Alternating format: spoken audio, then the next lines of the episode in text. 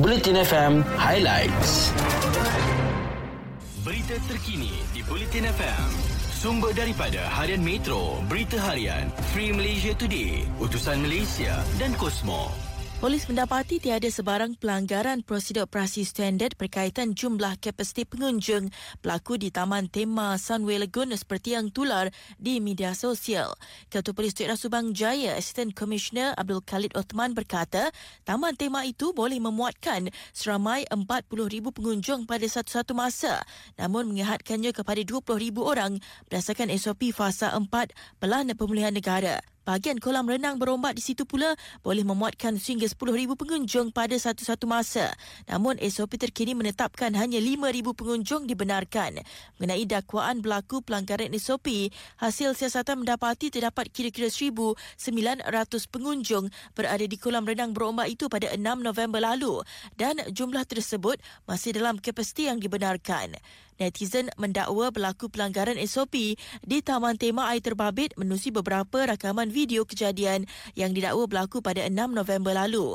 Hasil siasatan awal dijalankan, polis mendapati terdapat 3,513 pengunjung direkodkan pada dalam Taman Tema Air itu dan 1,900 pengunjung di dalam kolam renang berombak pada hari kejadian. Pengulas selanjut Abdul Khalid berkata, satu perbincangan diadakan dengan pihak pengurusan Taman Tema Air Terbabit dan mereka dinasihatkan supaya menetapkan tidak lebih seribu pengunjung dibenarkan berada dalam kolam renang berombak dalam satu-satu masa. Pihak pengurusan Taman Tema Sunway Lagoon bersetuju dengan cadangan itu dan akan mengambil langkah yang bersesuaian bagi memastikan ia dilaksanakan. Sementara itu, Seramai 5,000 pelancong antarabangsa dijangka mengunjungi Pulau Langkawi di bawah program Gelembung Pelancongan Antarabangsa Projek Rintis Pulau Langkawi yang bermula semalam. Ketua Pegawai Eksekutif Lembaga Pembangunan Langkawi, Nasaruddin Abdul Muttalib berkata, program berkenaan dijangka mampu menjana pendapatan kira-kira 24.4 juta ringgit Malaysia setakat hujung tahun ini. Jelasnya pelancong antarabangsa yang merancang masuk ke Langkawi perlu mematuhi prosedur operasi standard ditetapkan termasuk melakukan ujian saringan RT-PCR di pintu masuk negara. Gelembung pelancongan antarabangsa Projek Rintis Pulau Langkawi dilaksanakan selepas kejayaan program sama membabitkan pelancong tempatan bermula 16 September lalu. Nasruddin berkata pelancong antarabangsa juga perlu menggunakan khidmat pemandu pelancong yang bertanggungjawab membantu mereka dalam mematuhi SOP COVID-19 sepanjang berada di negara ini. Sedikit perkembangan luar negara, Belgium mengarahkan ladang ternakan unggas dikenakan perintah berkurung semalam selepas kes selsema burung dikesan membabitkan itik liar. Penemuan itu menyebabkan langkah kuarantin seperti mana yang sudah dilaksanakan di beberapa negara jiran turut dilakukan di Belgium. Pihak berkuasa juga cuba mengelakkan burung ternakan daripada bercampur dengan hidupan burung liar terbang berhijrah bagi mencegah penularan virus H5N1 daripada merebak.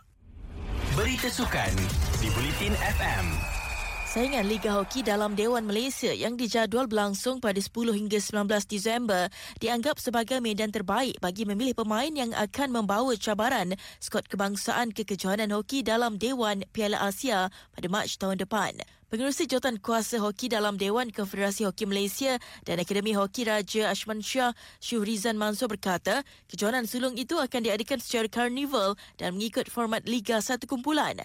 Katanya ia membabitkan persaingan di antara sembilan pasukan lelaki dan enam pasukan wanita dengan Universiti Pendidikan Sultan Idris dipilih sebagai venue kejohanan.